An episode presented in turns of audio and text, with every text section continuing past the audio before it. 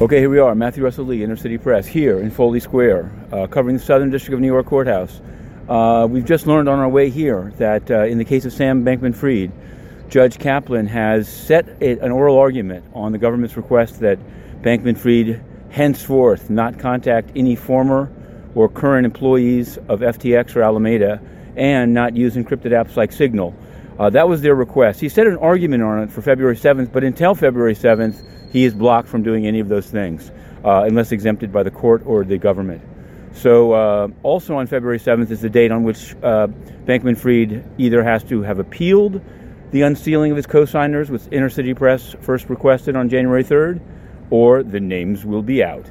So there's that update. Um, today, coming up, was supposed to be yesterday, but they didn't produce the prisoners. Both Mr. Khalid Mehdiyev and Rafat Amirov uh, behind the plot to threaten and perhaps more uh, an Iranian dissident in Brooklyn. We first reported on it when Mehdiyev was processed through the Mag Court with no fanfare, no press release, nothing in the summer. Now, with more fanfare, Mr. Amirov was brought through, and he'll be in front of Judge McMahon today at 3 o'clock, and we will be reporting on it. And before then, at noon, uh, dirty doctor, it's worse than dirty, convicted sex criminal Robert Hadden, a longtime OBGYN of Columbia University, was found guilty by the jury but was allowed to go home. But today has his bond hearing, and victims will be testifying before Judge Richard M. Berman.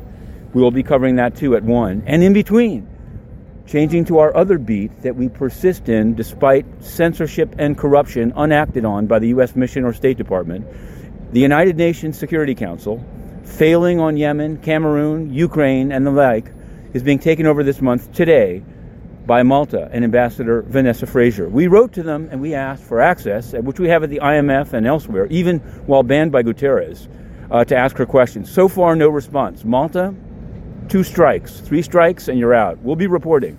InnerCityPress.com.